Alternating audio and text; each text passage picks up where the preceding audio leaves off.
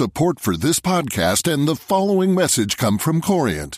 Corient provides wealth management services centered around you. As one of the largest integrated fee only registered investment advisors in the U.S., Corient has experienced teams who can craft custom solutions designed to help you reach your financial goals, no matter how complex.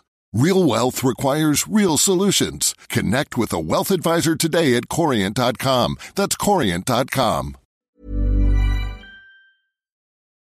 Hey everyone, welcome to Alpha Chat, the business and economics podcast of the Financial Times. This is the intuitively we know that calendar years are just an arbitrary timekeeping device, but 2016 still intensely sucked edition. I'm Cardiff Garcia.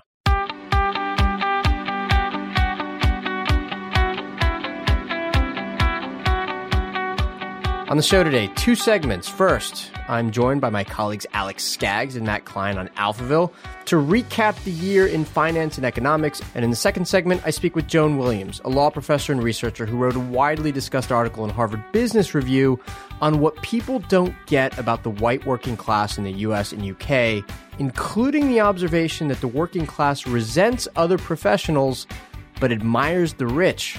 What's that about? And I'm here now in our New York studios, joined by my Alphaville colleagues, Alex Scaggs and Matt Klein. Guys, how are you? Hello, I'm good. Good. Thanks for having me. Spoken with such enthusiasm. Thank you. Guys, I, w- I want to start with a general reflection. All right. When we started the year, we were expecting turmoil in China. And in fact, we started with turmoil in China. We didn't know if it would subside. It did.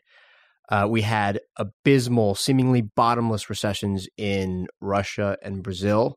It turns out that they have, in fact, bottomed out or seem to have bottomed out. We ended up with Brexit. We had Trump elected. We actually had moderate growth in Europe.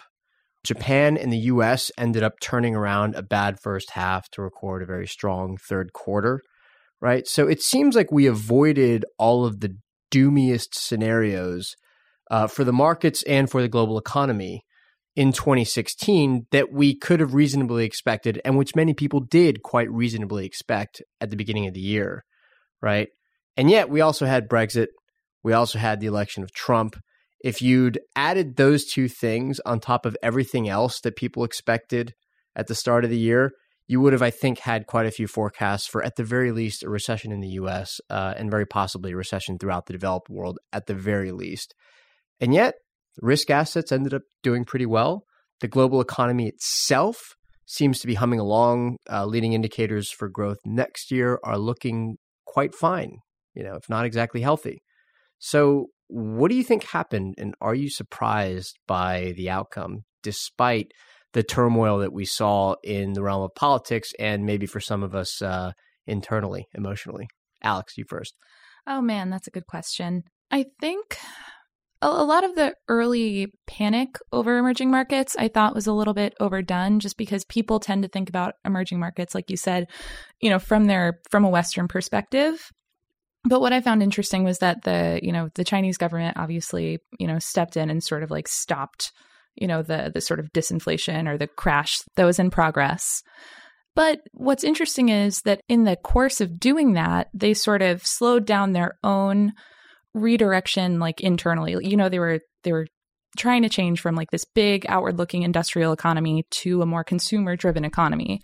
And it's funny because the slowing down of that almost coincides with what we've seen politically in the US. I mean, China was a big a big talking point in the election and, and it was the Chinese export driven economic growth that people were, were taking issue with because they were seeing that, you know, it was sort of undercutting US growth.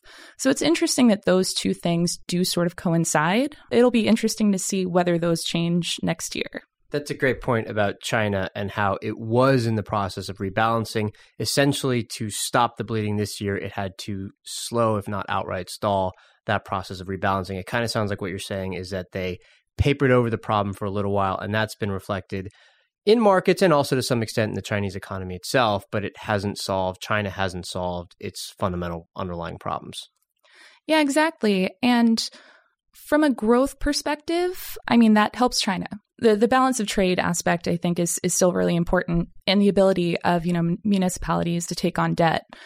But it is interesting because I, if I had to guess, I mean, I don't know this myself, but I would think that they sort of recognize that people are moving towards a less globalized world, and that's going to make it tougher for them to sort of keep those huge imbalances of trade. Matt, Alex just covered China. Uh, what did you think about the year that was, and were you surprised by how well, frankly, things turned out for the global economy and for markets? Yeah, I think part of the starting point is to bear in mind that at the beginning of the year, people were extremely freaked out, arguably more so than was justified by fundamentals. That you know spreads on high yield bonds were over ten percentage points, but to get get to that, I think they they peaked around February. They were definitely helped out by, as Alex was saying, China essentially turning on the gas again or stepping off the brake, whatever metaphor you prefer. Commodity prices. I mean, oil was like twenty five dollars a barrel back then. Now it's what fifty five something. Oil along. and other commodities right, have also right, and that had all these rebound effects. So you know, we're talking about Brazil and Russia. I mean, these countries were getting hammered in part because they were big suppliers for China for things like oil and iron and so forth, and they got a big, effectively a bailout as a consequence of the change in Chinese policy. Uh, you look at the price of coal. I think it's some coal price. I mean, so there's metallurgic versus thermal coal, but I, I, can't remember which one. But I think it tripled in the you know since the summer. I mean, this is a, just a huge windfall for producers. Australia is another big beneficiary of it. So I think the starting point at the beginning of the year is a big reason why things turned out okay. I mean, if you were to step back in time, say beginning of 2014, and say like this is what the growth outcomes for 2016 were going to be, people would say that's kind of unremarkable. I mean, U.S. growth in 2016 has actually been quite a bit slower than it was a couple years ago. There has been a real slowdown in in growth, both in consumption and investment. Um, not so much in government purchases, but I mean the two big domestic demand components. So there has been a slowdown. It's just that compared to I think people absolutely being terrified of a recession, things turned out okay. Sure. Worth also noting that there was a bit of a divergence between the growth numbers and the performance of the labor market, which once again I think was fairly healthy this year. That's right. Although it's also interesting that relative to the past, when you were having a big drawdown in the unemployment rate. The unemployment rate this year actually was flat most of the. I mean, there was a there was a drop, I guess, this past month, but in general, it was pretty flat. And part of that's a function of rising participation, which is good. It suggests that a lot of the decline that we saw is potentially reversible.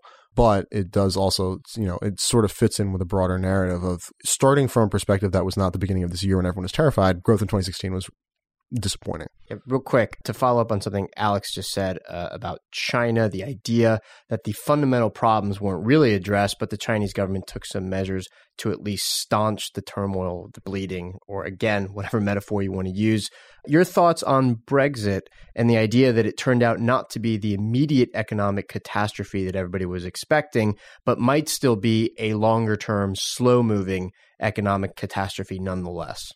So the argument that Brexit would be an immediate catastrophe was that as soon as you have this incredible uncertainty about what Britain's trading relationship would be with its largest partner, which is the EU, that businesses would stop investing, they might lay off workers, that would then redound to personal consumption going down, all this other stuff, and then you'd lead to kind of an immediate slowdown. And that's not what happened. Uh, there were some survey data showing that businesses were afraid, but in practice, the job market was basically fine. Business investment was basically fine. The GDP figures, you wouldn't have known there was a shock. So then the question is, well, how does it show up in the future? And again, part of it is we don't actually know what's going to happen. There are still people, I don't think they're reasonable, but there are people who think that, you know, Brexit's actually not going to occur for some reason, that, that, that enough Brits will will see the kinds of terms that are on offer. They'll ask for some kind of second referendum to verify, and then there won't ever be kind of pulling out. I don't personally think that's the likeliest outcome, but you'd probably better off asking our Brussels correspondents. Yeah, you can keep running around in circles on that one. Okay, yeah. so so much for this awful year that was. Let's go through each of our favorite stories from the year, and I am inserting a couple of stipulations here. One is Trump is not allowed to be one of the entries, uh, and the other is Brexit can't be one of the categories. I think people are probably tired of these topics, right? Or if not tired of them, they have plenty of other outlets where they can go to hear stories of, you know, recapping the election and recapping the Brexit vote. So, with that in mind, uh, Alex, what was your favorite story of 2016? So, my favorite story was pretty recent, actually. It was India just out of nowhere getting rid of its biggest denomination bills. And it's so interesting because it's almost it's a trendy idea, right? Like we had a book out this year about the end of cash and everyone talking about moving to digital currencies. We, and, you mean Ken Rogoff had one of those? Yeah, right? yeah, yeah, We didn't personally, right, but right. Ken Rogoff. Yes, yeah. there real, was a big real quick out. for our listeners that yeah. aren't familiar with the story. Uh, what exactly did India do in this demonetization scheme? So it essentially just said, you know, the two biggest bills that they had in circulation um, they weren't going to have in circulation anymore. Right. They So- asked everybody to bring them in. It's like if the Yes. U.S. had said, sorry, you're not allowed to use $100 bills or whatever anymore. Bring them to your nearest bank and we'll give you a 100 bucks in your bank account on deposit. Okay. Or we'll give you 520s or whatever, but you can no longer use $100 bills, something like that. Yes. The fa- I mean, it just goes to show that you can have the best ideas in the world or, you know, do something that seems like a good idea in theory and have it completely fall apart in implementation because the thing's been a disaster. I mean, we our colleague David in India has been um, covering this very well, and he's been talking about you know there's just ATM lines. There, like people are having trouble getting paid. You know, a lot of the a lot of the sort of like gray economy type work, like service work, people haven't been able to get tips because it's not like a official you know way of getting paid. And that usually happens in in large denomination bills. And so just the actual like human impact of this has been really staggering. And it's been fascinating to see. Large denomination in this context is like what fifteen dollars or something, right? I mean, yeah that's yeah. it's not just necessarily you know drug dealers with their stashes of hundreds. It, and so the the rationale behind this was what to cut down on black market activity, which is conducted often in these high denomination bills, but instead, perversely, it's had the impact of hurting people that you, I guess, wouldn't expect to be hurt, and yet people who are in fact the most vulnerable because they also depend on some of this uh, black market activity. Is that is that right? Yeah, exactly. I mean, when the the system is sort of set up inefficiently to start with, um, you do end up having these sort of like leakages outside of the system, like there are, you know, like with service work, or you know, goes from service workers to drug dealers or people trying to take money out of the country. But if the like system in itself is not terribly efficient, then there's going to be more of that. So it's interesting to see sort of how how that's playing out in real time. Okay, Matt, what was your favorite story of 2016? So the year's not over yet, but I think this is probably going to be the weirdest political story of the year, which is what's been happening in South Korea, where essentially it's been revealed that a close friend of the president has been uh, running the country effectively from behind the scenes, extorting money from companies, and running also a shamanistic cult. The president of South Korea is the daughter of uh, a former dictator of South Korea was very successful named Park Chung-hee. And she ended up having a very traumatic childhood because both her mother and her father were assassinated when she were when she was a teen young adult. After that happened, after her mother were, was killed by a North Korean assassin who was aiming for her father, uh, she ended up coming under the sway of this man who uh, professed to be able to speak with her spirit and serve as a channel with the spirit of her dead mother and apparently, you know, lack of having friends or whatever, she was, you know, being cloistered part of this, you know, presidential family and, and having responsibilities of effectively becoming the first lady. Uh, she ended up believing this for some reason. He died of old age, but she ended up becoming very good friends with his daughter uh, and continuing to have a lot of confidence in her and trusting her with all sorts of personal decisions. So the the scandal became really a big deal after a Samsung uh, tablet had been found in the office of uh, the president's friend that was unlocked that featured uh, selfies of her with the president as well as a whole bunch of classified documents uh, from the, like the morning security briefing that the president got from her intelligence agencies. And South Korean news, of course, have been having a field day with this. The the woman who she'd fled to Germany but came back, and there's now going to be some, I think, kind of trial uh, associated with it. But what's part of what's interesting is that now that there've been all sorts of, you know, half joking, half serious theories of, well, given everything we know so far, that seems true. What else, you know, that seems kind of weird and unexplainable might be attributable to the fact that the president was under the, essentially the spell of a, of a shaman. Just a very bizarre uh, situation, and, and the legislature is, is in the midst of uh, impeaching her, and it seems likely that's probably going to occur in the next few months. What are the chances you guys think that the current president elect of the United States is also under the spell of a shaman? No comment? Depends on what the shaman is in this case. Probably not a human. Possibly not. The spirit of the 1950s? Maybe. Oh God, yeah, and everything that that would entail. Jesus. Um, okay, now we're going to do the very last book recommendations of 2016. Uh, Alex. Uh, so I'm going to recommend SPQR uh, by Mary Beard. It's a book about Roman history, and it's absolutely wonderful. Um, it's just a very sort of disciplined look not only at what happened in ancient Rome, but what we can know about what happened. The fact that it's both really intellectually rigorous and also really compellingly written is really just wonderful. Like it's it's a great it's a great uh, way to write a book. And she's a famous Cambridge historian, Yes. I believe, right? Yeah. Did Did you see not long ago when on Twitter some dude who was not a historian tried to mansplain her the history Oh of Rome? Oh my god, you're kidding. I am not kidding. No, it's absolutely yeah. It is a, No. Yeah. they're arguing about what caused their own empire to fall. That's Yes. hilarious. I would not go up against Mary Beard on most things. She was very nice about it, but yeah, Yeah. he really. This Yeah. didn't work out well yeah, for he was Yeah, like, I saw you I in can middle school or something. She's like, Yeah. okay. I am going to pair your recommendation with that Twitter exchange. In other words, read SPQR and also go check out this exchange where Mary Beard schools some mansplainer on the Twitter. Uh, Matt, your favorite book of the year? My book of the year uh, recommendation is The Habsburg Empire: A New History by Peter Judson.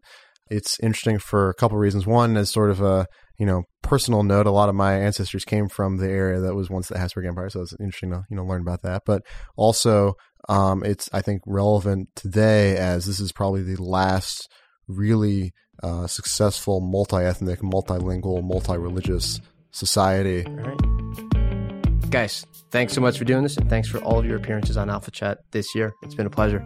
Thanks. Thank you. Likewise. And coming up next on the show, what do people misunderstand about the white working class in the US and why it voted overwhelmingly for Donald Trump? The same goes in the UK and the decision to leave the EU. We're going to discuss that with law professor Joan Williams, founder of the Center for Work Life Law at the University of California Hastings College of the Law. She's also the author of the book Reshaping the Work Family Debate Why Men and Class Matter. And we're going to be discussing her article in the Harvard Business Review just after the U.S. election. Its title, What So Many People Don't Get About the U.S. Working Class. And she has also contributed a similar piece about the UK to the Financial Times. Joan, thanks so much for being on Alpha Chat. Delighted to be here. So here's where I want to start. You write that Trump's success was driven by the class culture gap and that the white working class, and this is a quote, resents professionals but admires the rich. And I think this sparked quite a lot of conversation. Why don't you just start by telling us what you mean by that? What the white working class in the United States, and although the article said the U.S. working class, I was really writing about the white working class. They have a big gap in the way they live ordinary life as compared to professionals. They eat different kinds of foods, they go to different kinds of restaurants, they have different kinds of social networks, different kinds of family ties. So there's really a chasm between the way white workers do things and the way professionals do things that professionals are often completely unaware of, or else they just think there's a big difference between them and lower class people, namely the professionals have taste and lower class people don't. That class culture gap was expressed in the election in a lot of different ways. I mean, just to, to give a really, really concrete example, Hillary Clinton spent a lot of time talking about breaking the glass ceiling. And that kind of didn't serve her well with respect to white working class people, either women or men, because what does the breaking glass ceiling mean? It means highly educated professional women should be able to get the same kinds of jobs that highly educated professional men get. Why should the working class care? They don't. They just hear some privileged woman talking about how she doesn't have quite enough privilege. It's very off putting to them. That makes a lot of sense. Um, what about the other part of that formulation? The resentment of the professionals, but why the admiration of the rich at the same time?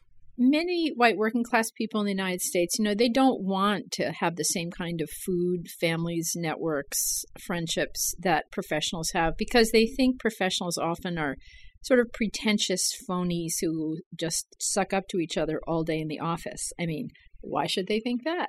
Uh, there's a lot of politicking, of course, that goes on in professional environments. And they feel like in the kinds of jobs they have, which are often technical jobs, we're talking here about the men, they don't have to do that kind of politicking. And they think that kind of politicking is kind of beneath any grown man's dignity. There's a big gender component here.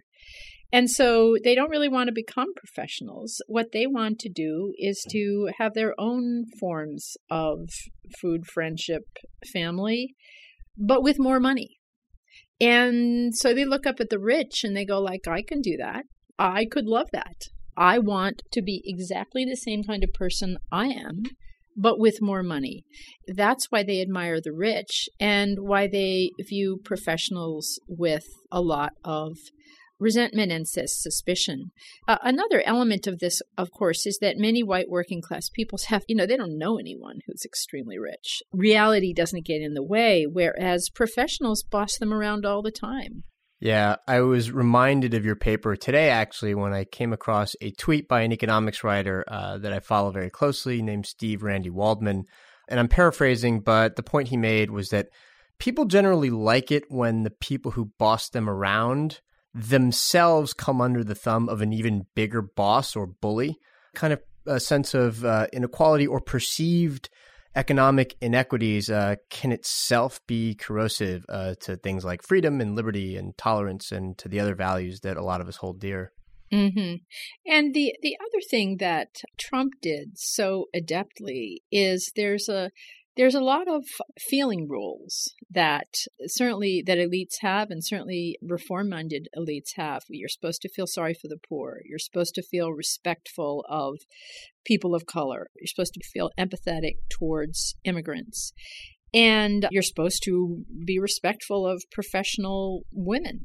And trump broke all those taboos. He was misogynistic he was racist. When he wasn't racist, he was racially insensitive. And, you know, at some level, none of that is excusable. Let me be the first to say that, and I hope not the last. But in many ways, elites helped Trump make that feel delicious, make that feel like a delicious thumb in the eye to the elites because the elite spend so much time trying to understand the the gaps that separate their their world from the world of the poor and the world of say African Americans and they spend absolutely no time typically at least before this election in recent years they spend absolutely no time trying to understand respectfully the ways of living in the white working class and, you know, that's just a failure, which has been around for uh, well over a century, of reform minded elites in the United States taking white workers seriously as part of their reform coalition. Sure. And uh, before we get to the points uh, that you raised in the paper, uh, the specific things that everybody should keep in mind, I want to raise one other issue um, that you also touch on, which is the trends in work between the genders, right? So we know that in the last couple of decades, for instance, um, women have been graduating from college at a higher rate than men. And we know that the jobs that are being created and the jobs that are expected to be created into the future are jobs that traditionally uh, had a higher share being done by women. And so, one of the uh, reactions of economists and other social scientists is to say, well, men are going to have to adapt. They're going to have to take jobs that traditionally were associated with women doing them. They're considered, uh, I think the phrase was pink collar jobs. And you make the point that when men hear that, that it's it's sort of damaging to their self esteem. That that adjustment is not going to be as simple as saying, well, that job pays more and it's an available job, so just take it because you have to. There's a kind of recoiling. There's a kind of uh, resentment towards that as well. I think there's two two elements to this. I mean, first of all, you know, do I wish manliness worked differently? Yes, I do. I worked on gender for for decades. And it doesn't work differently for elite men any more than it works differently for white working class men. You do not see elite men swarming librarians' jobs. Why? They're not very well paid. They're not very high prestige. They have a very, very flat promotion cycle. You can't get very far ahead in them. They are structured like traditionally feminine jobs are structured low paid, little career advancement, little respect. Why should any man want to go there unless, you know, you have the few unconventional men who are just like cultural entrepreneurs, God bless them, they would become librarians. But white working class men, they don't they don't want pink collar jobs for many of the same reasons. They're not well paid, very little promotion, and in addition, like the librarian job, they signal femininity. And you know, we don't see elite men swarming jobs that signal femininity. There's no reason we should assume that working class men want jobs that signal femininity. And I think, as a feminist, as someone who's worked on women in work for over a quarter century, I think the best thing, not only for men, but also for women without college degrees, is to invent a new kind of job that is not the sort of pink collar, devalued, underpaid, uh, dead end work that pink collar jobs traditionally have been. I mean, a lot of the kinds of work that women traditionally have done, service work, is going to be handed over to humans interacting with various kinds of robots. I mean, at some level, of course, all you need to do is regender this, these jobs. I mean, is a nursing job someone that requires a gentle, caring nature, coded feminine, or is a nursing job a highly technical job where you need to be interested in science and able to do heavy lifting? So, part of this is just that jobs that are traditionally held by women are thought of in feminine ways rather than masculine ways, which just shows you how easy it is to regender a given set of tasks. I think we need to start to invent the kinds of jobs in the United States that are not jobs for programmers or checkout at Walmart. And if we want to do that, we're going to have to put our mind to that. This is just another intellectual task. How can we reinvent a good job for somebody without an elite college degree? we have been spending pretty much zero amount of time trying to figure this out. Okay, and that actually provides uh, the perfect segue to start looking at your points to know, the points that you include uh, in your article in HBR. Number one is understand that working class means middle class, not poor. Yeah, I mean, we are literally speechless about class in the United States. We literally don't have the words to talk about it. So we're talking past each other. Now, the people who the media are now calling white working class, which is a great step forward, they don't call themselves working class. They call themselves middle class. Professionals, they just refer to as the rich. If you look at the income distribution in the United States, many professionals are the rich, namely the top like 20% of Americans. What happens is that elites always obsess about which fraction of the elite they're in. So if you're earning $200,000 a year, you're looking up to the truly wealthy and going like, "Oh, I'm just middle class." But if you actually look at the American income distribution, by any objective measure, you are rich. And the people who are in the middle 50% of Americans, um, median income around $64,000, this is a family income, I should stress. You know, if we talked right, those people would be called middle class. But it's very confusing because we use the word term middle class differently depending on your the class that you're in. We also use the term working class differently because in progressive circles, when you talk about the working class, which is what elite particularly calls the middle class, you are talking about the poor. Now, the poor are really different from this, sometimes called the missing middle. So the missing middle again is median income $64,000. The poor, which is the bottom 30% of American families, have an, a median family income of only about $19,000. This is a really different group. And this is proved just poisonously confusing because, for example, I quote in the essay a friend of mine saying, I don't understand why the working class didn't vote for Hillary. She had all kinds of things that appeal to them, like paid family leave and higher minimum wage. Higher minimum wage is not what the people in this middle 15% want. Uh, one of the comments said, Oh, good, I can starve more slowly. This was from a former blue collar worker. These people don't want work jobs at McDonald's for $15 an hour instead of $7.25 an hour. They want the kinds of jobs their fathers had, which are jobs that provide a solid, not glamorous, um, but middle class life to people without college degrees. Yeah, and uh, this called to mind the reaction of a lot of economists and economics commentators after the election as well. The reaction essentially was that both the left and the right have kind of been looking at this wrong. Uh, the right has been emphasizing just general prosperity brought about by lower taxes or limited government. At least that's the rhetoric. The left has been emphasizing a safety net whose benefits proportionately would go mostly to the poor, but not as much uh, to the middle class. Um, and so the reaction has been well, actually, if we look at what the middle class uh, is saying now, they want jobs of a similar kind that they once saw their parents have and of the kind that they expected to have with or without higher education. Um, I suspect we're going to see quite a lot more uh, social science being done on this uh, in the years ahead. Uh, but it also provides a nice transition to your second point, which is understand working class resentment of the poor. Mm-hmm. I think there's two points I'd like to follow up. That's the first. And the second is Is it realistic to want the kind of job your dad had?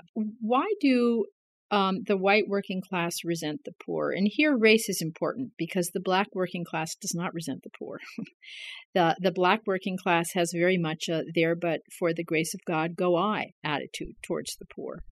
The white working class sees itself as having lived lives of rigid self discipline, think about the jobs they have. They have to be on time, they have to not have attitude, they have, can only take breaks when they're told. In order to reach settled living in a working class context, you have to have an incredible amount of self discipline. And so, people who have done that and kept their noses clean, a common expression, look at the Democrats and they think all the Democrats care about is the poor. And people in working class families, they usually know people, if not in their family, which is common, at least in their circle, who didn't keep their nose clean. They got pregnant early, they had drug problems, they drove cars too fast and got arrested. They did lots of risky behaviors that these settled living white working class families avoided by living these lives of extremely rigorous self discipline, often through with the help of the church, the military, and other institutions that are designed to keep you on the straight and narrow. And so that's why the white working class resents the poor. They think, why have I gone to work every day for 40 years to a job that I hate in order to support my family? And now they're taking my hard earned tax dollars to give money to those hard living poor who never exercised the discipline that I exercised. Now, you know, I'm just a pretty conventional Democrat, liberal, progressive. We don't can't even have language for that anymore. But I, I'm one of them. I'm on the left coast here, and I understand that there are structural reasons why. I mean, the drug deaths, for example, are despair deaths, first because these people are structurally disadvantaged. I totally get that. That's where I live. But why should white workers uh, just to give an example, why should they be happy about situation a, a situation where 30% of poor families get childcare subsidies and almost 0% of these middle class families get childcare subsidies? You know what? They're not happy about it. And why should they be? One really important message is the social safety net. It's, it's so important. We have so little of it. But to focus exclusively on the social safety net instead of on good jobs for hardworking people, it's just gonna it's gonna get us where we are, and I'm not sure that's where we want to be. Okay, point number three is understand how class divisions have translated into geography. Yeah, I mean, there's there's a lot is being made um, right now in the United States about the distinction between rural and urban and how this is in in some ways you can read the Trump election as the the revenge of the rural. It's very true in the United States that if you look at where the Trump voters are, um, they're in the vast middle. And if you look at where the Democratic voters, they tend to be on the coasts. And for many years, it's just been accepted that rural areas will be backwaters and they won't have much going on economically. And so it's not too surprising that those rural voters are pretty, pretty furious about that. And what they want is, again, what you know what white working class people want also on the coasts and this is also true of working class people of whatever color they want jobs that are accessible to them without elite degrees that give them a solid middle class life. Yeah, I think we can also see how all of these themes are connected as well because it sounds so simple to hear somebody say, look, I just want to be in a place where I'm close to my family, including my extended family, and I want a job that will help me provide for them. And yet, those two things, in a way, uh, are being cleaved apart the jobs, uh, in many cases, uh, the high productivity, high paying jobs have migrated to the cities. And so it's easy to say, well, why don't you just pack up and move? And yet, being close to your family is also a very human thing. It's something that uh, I think a lot of us just have instinctively, and I think it's a, a natural human longing. And yet, it's hard to combine uh, those two things now. Uh, I think that cleavage uh, is something that maybe is under discussed. At some level, wanting to live close to your family is just a very human thing, but the sense of entitlement to live close to your family is very class based. Because in professional circles, we expect that children will go um, away to college, often very far away, and we accept that they will often not live in the same area because of their jobs. Professionals have national job networks. And so part of the feeling rules of being a professional are that you have to accept that, and that's part of being a good parent. That's not true of people who are non professionals. So they not only have the very human desire often to live close to their family, they feel an entitlement to live close to their family. Also, the families play very different roles in these two circles. Among professionals, the key ties among adult children and their parents are purely emotional very often, and perhaps seeing them at holidays. In working class families, the ties with adult children are often much deeper and involve childcare, sometimes daily. They involve family ties, are the way you get your house repairs done, perhaps your house improvements done. Um, there's a lot of swapping of labor because that's the way you get good quality labor if you don't have market power. And so there are a lot of family ties that are very, very different and often deeper than in professional contexts because um, the friendship circles of professionals are tend to be very broad but quite shallow. That's partly because that's what you need for a successful professional career friendship ties um, for uh, for working class people, and this is true of the poor actually as well. They tend they tend to be smaller, denser networks where you have lots of different relationships with a small group of people, all of whom know each other. And so, one of the things I think that elites don't realize is that moving away from home has very different consequences and feels very different for people who are non elites. And in this way, the, the working class is much more similar to the poor than it is to professionals.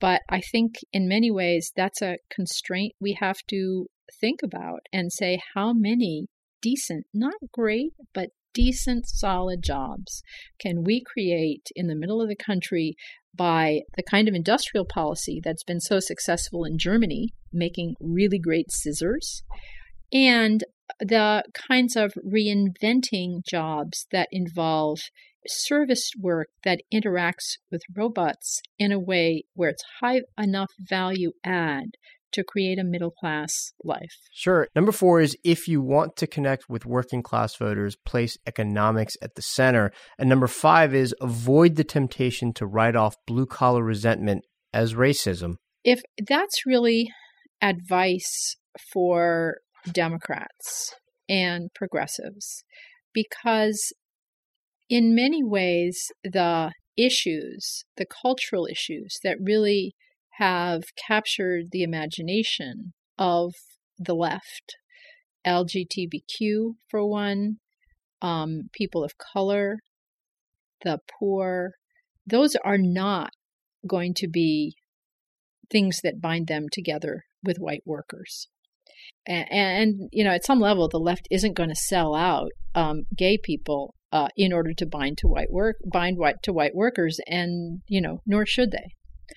So that's just not going to work. But what could work is saying to people, all work is dignified and deserves a decent wage.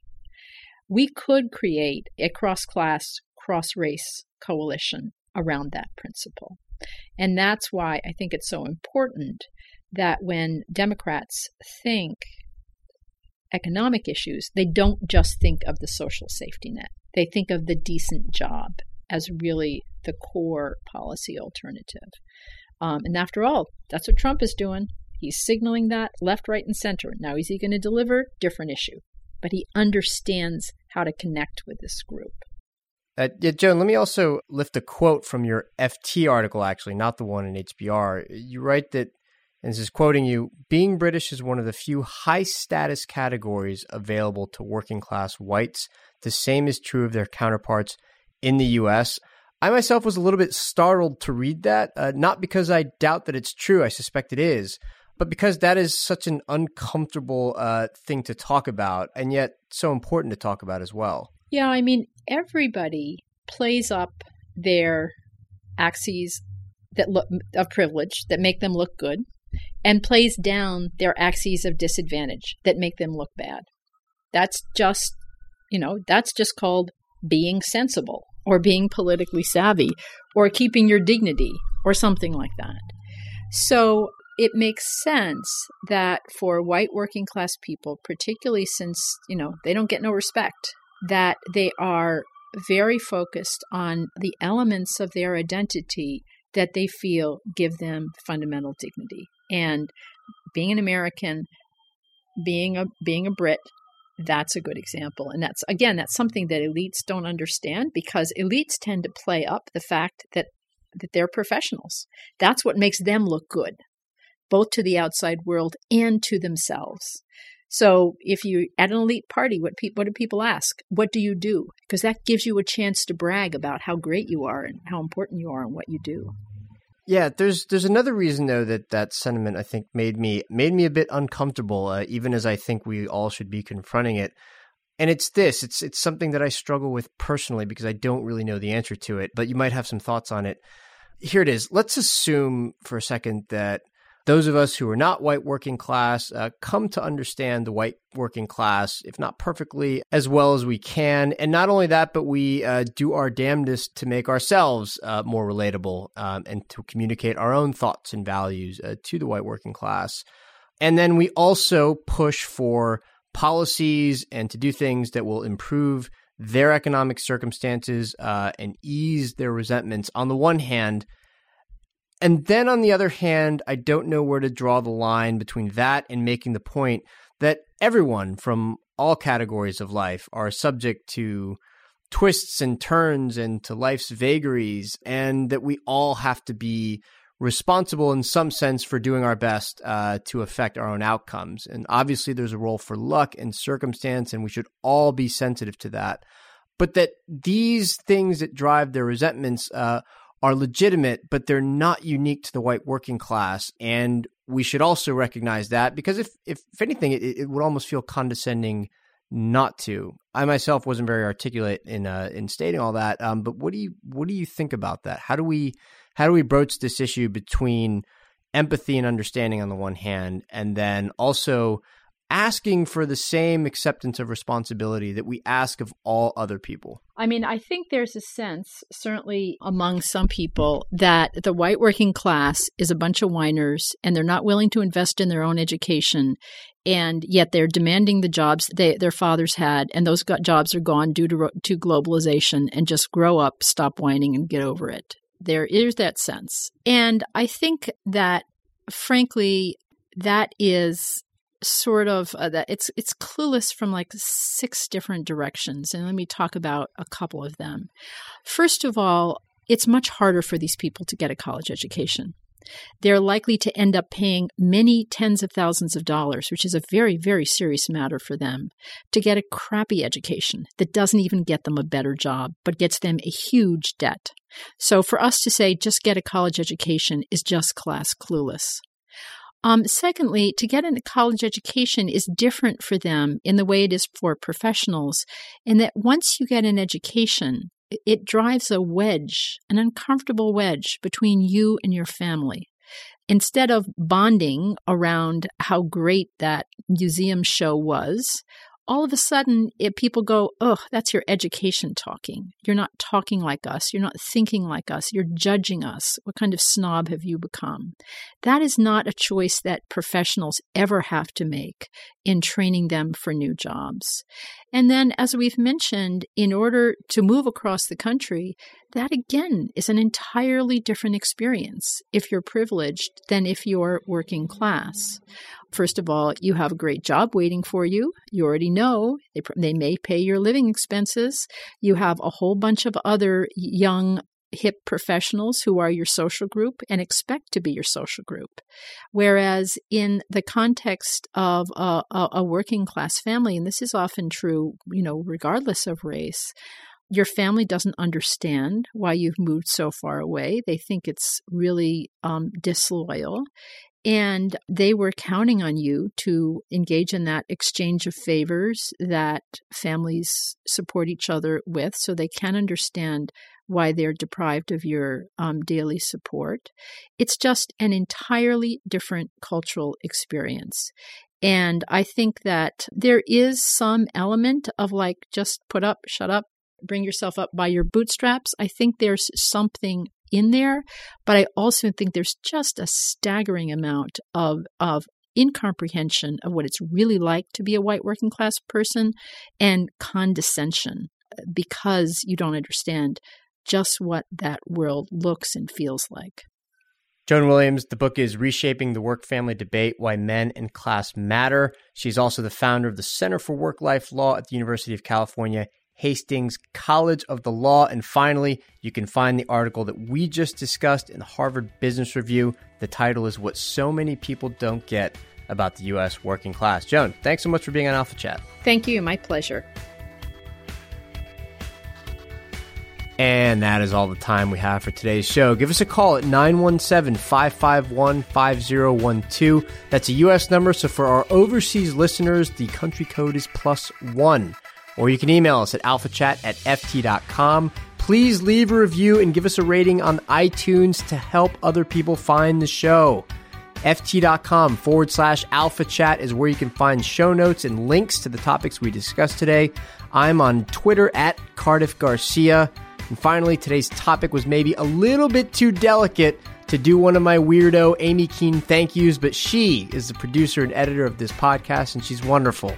So thanks, Amy, for everything, and thanks to our listeners. We'll see you here again next week for another edition of Alpha Chat.